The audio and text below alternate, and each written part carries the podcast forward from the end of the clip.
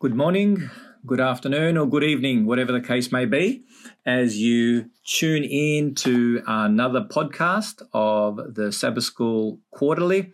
For this quarter, we are looking at the book of Isaiah. It's been an exciting journey through this book, and uh, lesson 11 is this week's topic, and we're looking at love. God's love, God's grace. My name is Danny Malenkov, and I'm the pastor of the Hillview Seventh Adventist Church. So I'm looking forward to journeying with you through this lesson for this week.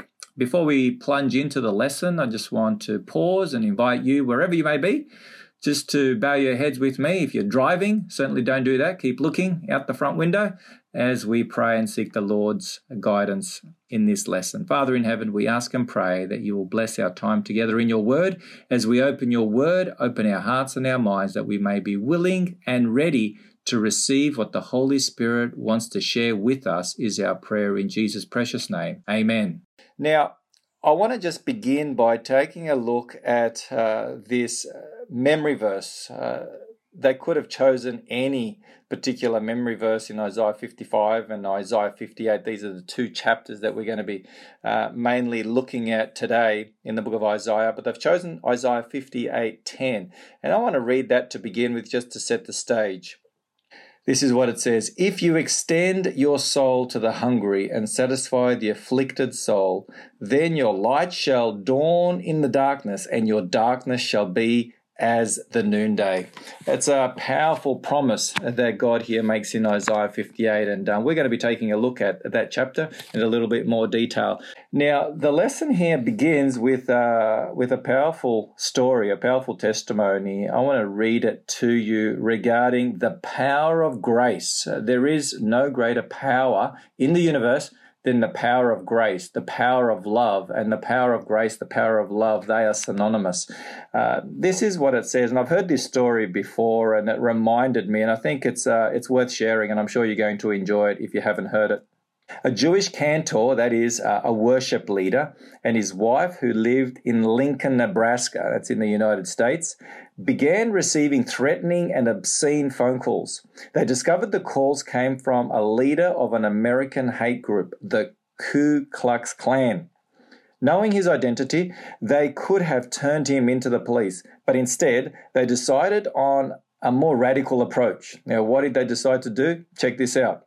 When they learned that he was crippled, they showed up at his front door with dinner. Imagine. He was utterly flabbergasted. His hatred melted before their love. The couple kept visiting him and the friendship grew. He even thought of becoming a Jew himself.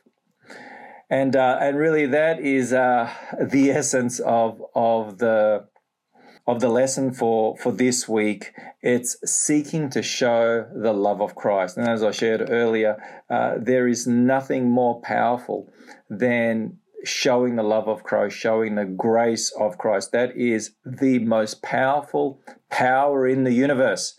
For the Bible says God is love, and God is the most powerful uh, being in the universe, and He espouses love, for that is who He is it's interesting. Um, the lesson here points out that uh, not only uh, are we released from hatred and evil and Satan's grip when uh, we practice love, but also, as in the case of this illustration, those who are seeking to do us evil are also blessed in that the power of love has the ability to transform their lives as well.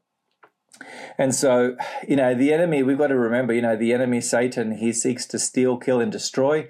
He does not care who he does that to. He wants all to go down with him. He knows he's going down. He wants all to go down with him. So he's seeking to do all he possibly can to, to, to bring about as much evil as he can, that he can take as many people into his evil net as possible. So if you show grace, if you show love, if you show forgiveness to your enemy, you are being used by God as an instrument of reconciling this individual or individuals to God and um, that they may experience grace. I think of the words of Jesus on the cross where he cried out, Father, Forgive them for they don't know what they are doing. And so Jesus here was, was showcasing grace, the power of grace, and his enemies. Um, he prayed for them and he asked his father to forgive his enemies because Jesus knew that the only way he could win the hearts of all, be they his friends, be they his enemies, is by showing continual love. Now, we want to take a look at this idea of grace here in Isaiah chapter 55. And if you have your Bibles there with you, um, I'd encourage you to follow along with me. We're going to look through Isaiah 55. It's a powerful chapter, and uh, I have, um, yeah, I've been blessed by uh, an element of this chapter that I'll share with you in a little bit. Um, but I want to begin with verse 1, chapter 55, verse 1. And this is what Isaiah writes. Ho, everyone who thirsts, come to the waters, and you who have no money, come, buy and eat. Yes, come, buy wine and milk without money and without price. Why do you spend money for what is not bread, and your wages for what does not satisfy? Listen carefully to me and eat what is good, and let your soul delight itself in abundance. Incline your ear and come to me. Hear, and your soul shall live, and I will make an everlasting covenant with you, the sure mercies of David. This is the first three verses of Isaiah 55, and it's interesting here, right at the outset. Um, God uh, invites the people to come. Come, and buy and eat. Come, buy and eat. And uh, he's, he's inviting the children of Israel to reestablish the covenant that God made with them.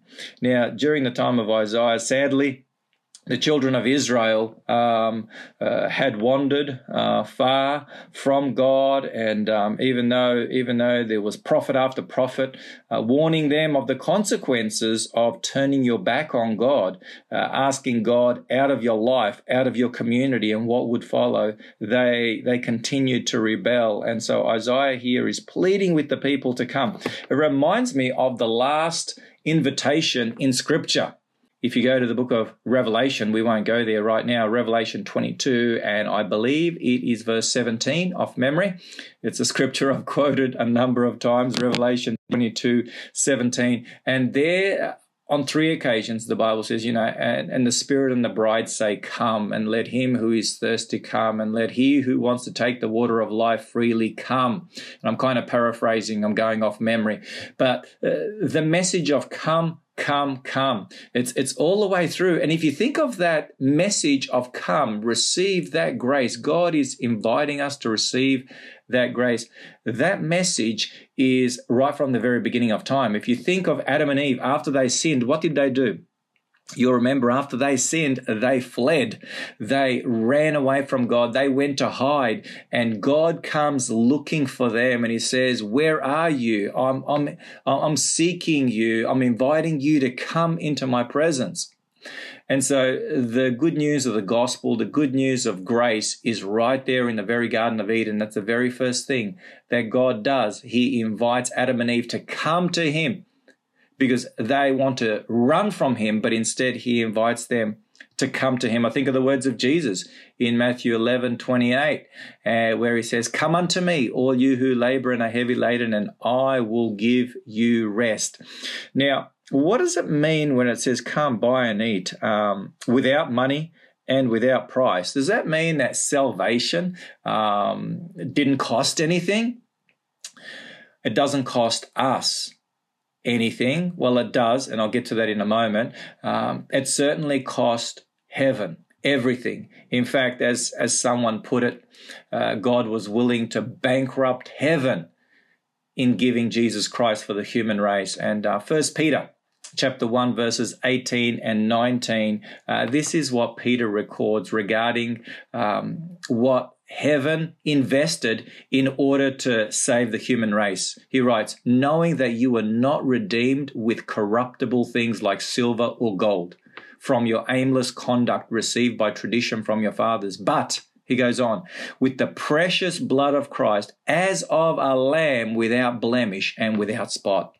So we have been purchased by the blood of Jesus Christ. As Peter puts it, the precious blood of Jesus Christ, as of a lamb without blemish and without spot, a perfect, innocent lamb was Jesus Christ. He was the lamb that takes away the sins of the world. And that is that is the only way that we could experience forgiveness and grace and reconciliation with God. That is the only way we can come to God through Christ. We cannot come and bring anything. We can't come and bring our good works. We can't come and bring our achievements. Uh, we can't come and bring any of that because the Bible says that's nothing more than filthy rags. And I think Isaiah is the one that, that uses that language that our righteousness is nothing but filthy rags that nothing new under the sun because that is exactly how uh, the good news of grace was first um, given out to the human race. I shared earlier um, God meeting Adam and Eve, inviting them to come into his presence, inviting them to come into his embrace after they had sinned. Uh, we know what Adam and Eve put on uh, when they when when they saw their nakedness, when the glory of God had departed from them, and now they found themselves as sinners. The Bible says they clothed themselves with fig leaves, but even so, they were still naked. They still felt nakedness because uh, there is only one thing that will take away our nakedness, and that is the grace and the forgiveness that comes from Jesus Christ alone. And so, at the end of chapter three won't take the time to read that, but you can take a look at, uh, at at those at that verse at the end of chapter three. The Bible says God clothed Adam and Eve with tunics of skin, with tunics of skin. So, in order to have um, an animal skin covering, what do you need to do to that poor animal? That animal's life must come to an end, and so and so God killed um, at least two innocent lambs or at least two innocent animals. We're assuming that they were lambs um, that were without blemish, without spot. They were innocent in order to clothe Adam and Eve there at the very beginning of time, whilst they were still in the Garden of Eden. And then God sent them out of the Garden of Eden. Now, when it comes to when it comes to salvation, um, there is a misconception um, in in Christian circles that um, in the Old Testament, uh, God's people were saved by the old covenant that was based on works, salvation by works. Uh, whereas in the new covenant, under Jesus Christ, who has come and he's ushered in the new covenant, we are saved by grace. That could not be further from the truth. And that illustration that I gave from the Garden of Eden is absolutely crystal clear that God's people have always and only ever been saved by God's grace alone, not of works, lest anyone should boast. That's the Apostle Paul and, and him speaking in Ephesians chapter 2, verses 8 and 9, that we are saved by God's grace and always have been through faith and not of ourselves. It is the gift of God. Now, what's it going to cost? What is it going to cost? It's not going to cost us salvation. We can't purchase salvation through dollars and cents, through silver or gold, through any of our good works or achievements. We cannot purchase salvation by anything we do or accomplish. We can't. So then, what will it take? What is the cost that Isaiah here is speaking of, that God through Isaiah is speaking of? But the lesson picks this up, and, and this is right on the money excuse the pun, and that is that what God is requiring is total surrender. Total surrender. I want to read to you a couple of um, scriptures uh, from Jesus where he says in Matthew 10, verses 37 to 39, Jesus says, He who loves father or mother more than me is not worthy of me, and he who loves son or daughter more than me is not worthy of me, and he who does not take his cross and follow after me is not worthy of me. He who finds his life will lose it, and he who loses his life for my sake will find it. What's Jesus here saying? He's saying, if you want to be my follower, if you want to experience my reconciling grace, if you want to come into my heart and into and and and into my kingdom if you want to be part of my kingdom the only way forward is for you to die to self for you to be willing to die to self, to take up your cross and to follow me, to follow in my footsteps as I prayed, Father, not my will be done, but your will be done. That is what I'm inviting you to do to be my follower, to be my disciple, to walk in my footsteps. In Luke chapter 9, verse 23, uh, the same words here, um, but with uh, with a slight um, with a slight addition. Uh, we read from Jesus where he says to all his disciples and all those that were there at the time listening, he says, "If anyone desires to come after me, let him deny himself." And take up his cross daily and follow me. And that really is the greatest challenge. The greatest challenge is to deny self because we are born selfish individuals. We come out of the womb um, thinking about me, myself, and I. And uh, that is just how we are. We are born in sin and we are born sinful. And so the only way God can prepare us for his heavenly courts above is if through Christ and through the power of the Holy Spirit, uh, Christ crucifies in us. We allow him to crucify within us self, because self is what stops us from receiving the full and complete grace of God that brings about transformation. Self. Why? Why did Lucifer, or what, or, or, or, or should I say, why was Lucifer banished? from heaven. Why did he become the devil and Satan and a third of his angels, according to Revelation 12? It's because he could not let go of self. He could not let go of self. It was all about I, I, I, I, I. And you can read about that in Isaiah chapter 14, verses 12 to 14. So God is trying um, his utmost to, to set us free from the ball and chain that Lucifer has, has bound us to on this sin sick planet because we are sinners. God is trying to separate us, He's trying to set us free from that ball and chain, which is called self.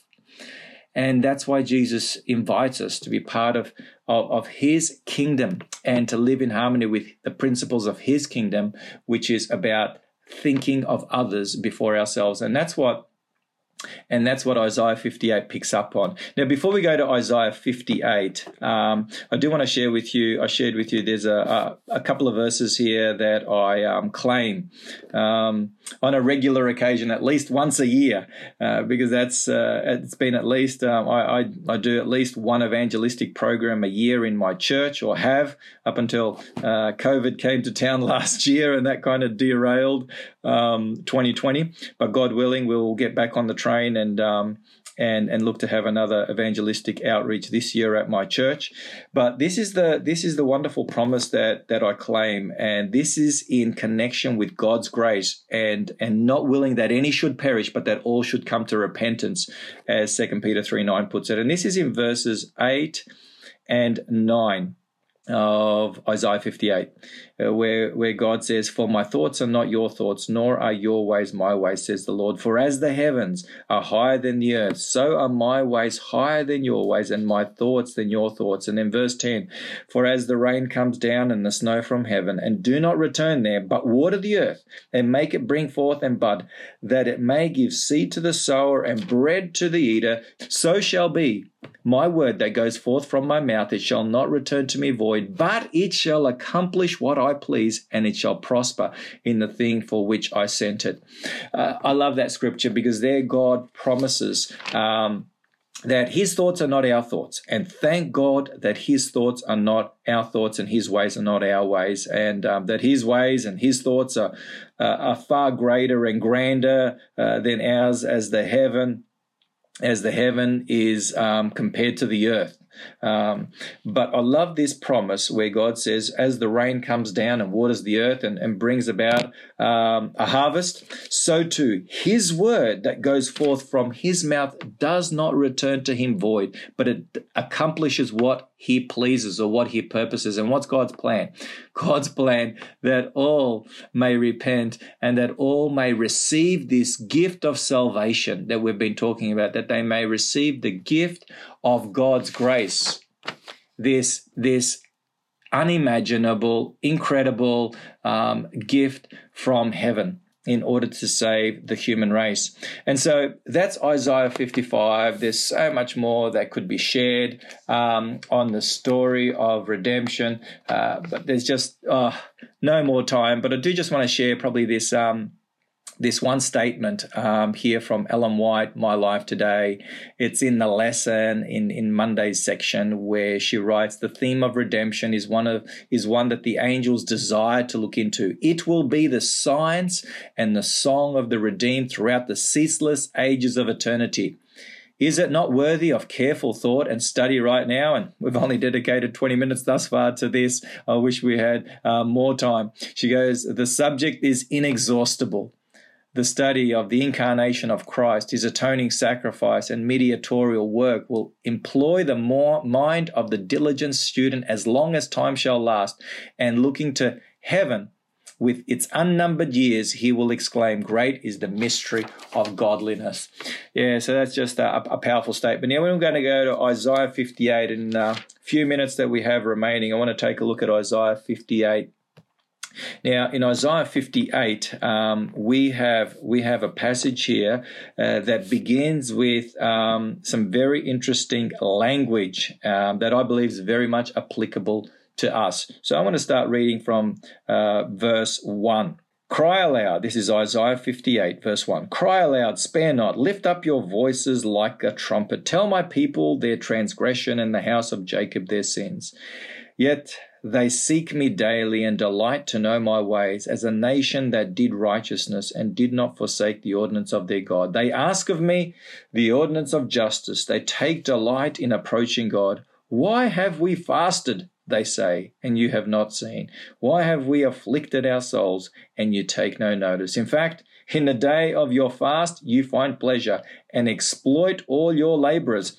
And it goes on and, and on. And, um, and God here recounts uh, these outward acts of fasting and, um, and and the children of Israel um, performing these rites and these rituals in order to try and um, please God. And and as you read through, um, God says, "That's not what I'm after. That is not what I'm interested in. I'm not interested in you showing me how pious, how holy you are. And yet he goes on and he, and he talks about um, how they are how they are perpetrating injustice um, continually.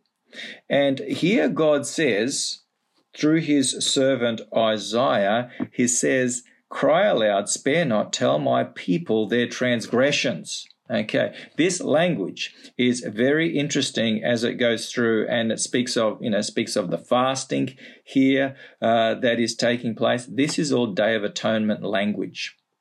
Day of Atonement language where they fasted on that most sacred um, day in the Jewish calendar when the high priest went into the most holy place and the sins from the sanctuary that had been accumulating for the entire year, all 360 days of that year, they had 30 day um, months.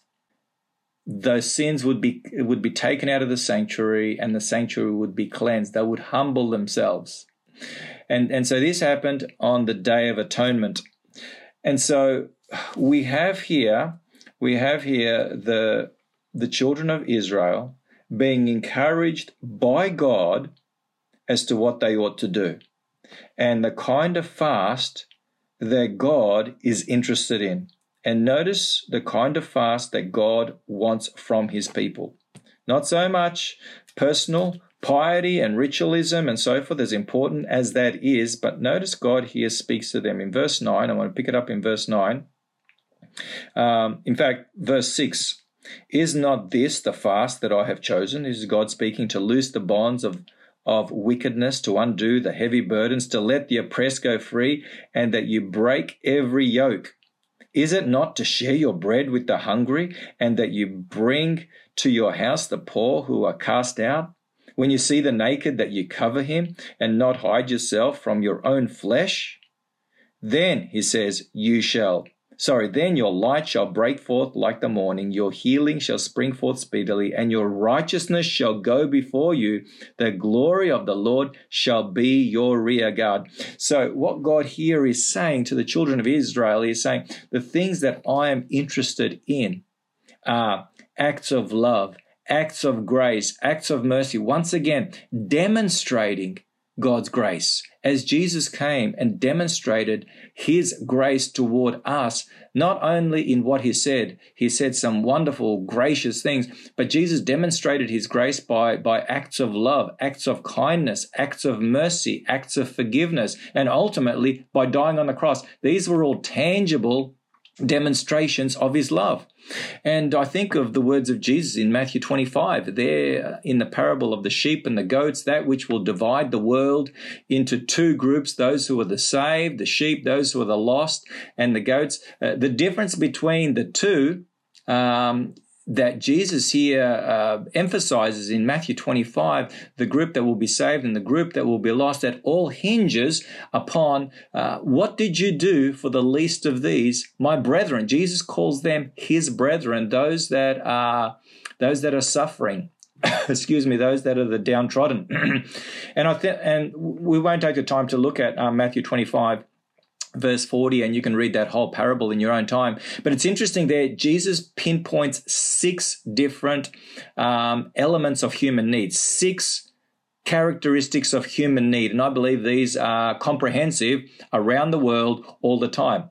He points out food, water, clothing, shelter, sickness, and those who are in prison.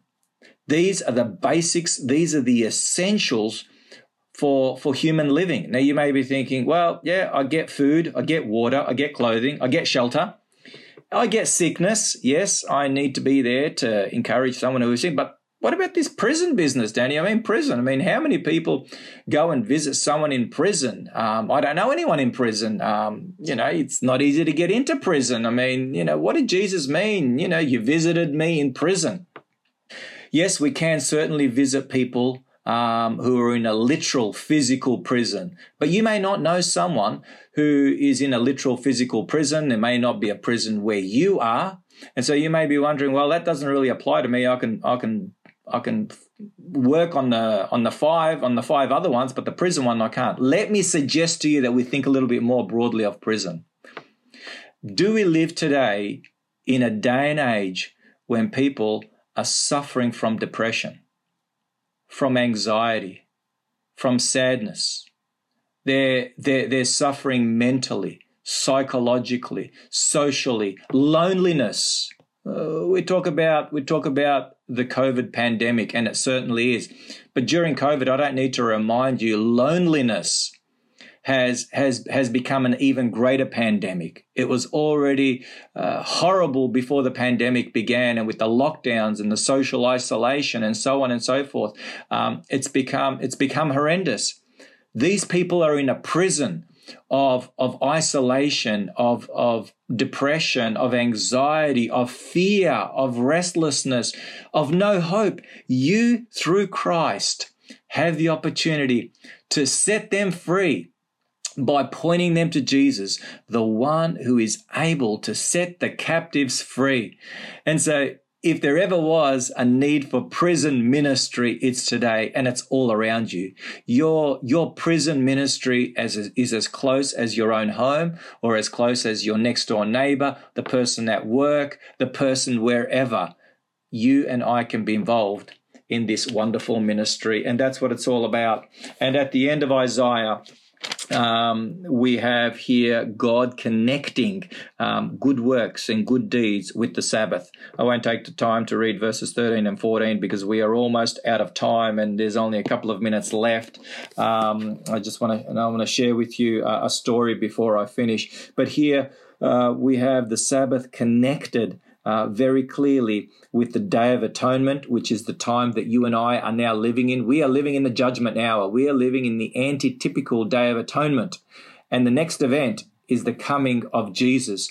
And so, if ever there was a time when uh, the Sabbath and um, and doing God's will and doing God's pleasure and not our own on the Sabbath um, was to bring healing and bring hope bring meaning and purpose into the lives of people to to show them love, to show them acts of service. It's today, and, and what a wonderful thing. You know, we can go to church Sabbath morning and we can praise the Lord and we can fellowship, and we got the whole afternoon to come home eat some food, and then go out, go out into the highways and the byways and show some love and, and, and encourage someone, pray with someone, share some scripture with someone, knock on some doors, give out some literature, do some letterboxing, go to a hospital, go to a nursing home. There are just endless, endless opportunities to minister on the Sabbath. So that's when the Sabbath becomes a delight. That's when the Sabbath rest is not something that you enter in that you are blessed by, but you, God through you is able to bless others through the Sabbath rest. And, um, yeah, and that's, and that's what I want to encourage you with. Now I've got a couple of minutes left. So I just want to share with you uh, a powerful story of, of you know God's love, God's grace in action. Um, I was uh, pastoring in Wauchope, which is near Port Macquarie, there on the mid north coast, uh, for a number of years. And there was a an, uh, an, a beautiful church member. His name was Joe Patrick. Some of you may know Joe Patrick, just a beautiful church member. He was just a real saint. We used to call him Saint Joe. Um, he was he was he was just so Christ-like. I have never ever met anyone who is as Christ-like as he was. I've met a lot of people uh, along those same lines, but he was just he was just top, just just right at the top top of the tree for me when it comes to Christ. Like anyway, um, sadly. Unfortunately, he passed away. Um, he was 87 at the time. Uh, he had a stroke in church, and um, and a couple of weeks later or so, he passed away. And um, and at his funeral, we had the funeral. Uh, we started off with a graveside service, and then and then we went um, into a, a, public hall because there wasn't enough room in the little church. And at his funeral, there was an enormous amount of people at the graveside. This is an 87 year old, and I remember the, I remember the the funeral director asked me and he said who was this guy? This this joe patrick? Was he some celebrity? Was he some sportsman? Was he some politician? Who was this guy? I mean look you know there was like over 300 people there at the graveside service for an 87 year old like that was very unusual he told me and I said, no, he wasn't. He was just uh, just an ordinary Joe. Excuse the pun. Um, he was, um, yeah, just an ordinary bloke. And um, but I said he was just so loving and kind, and and that is exactly what Joe was. Joe would go around Wauchope, and he had a farm where he lived up in Pappinbarra before he moved into Wauchope when he was no longer able to be at the farm.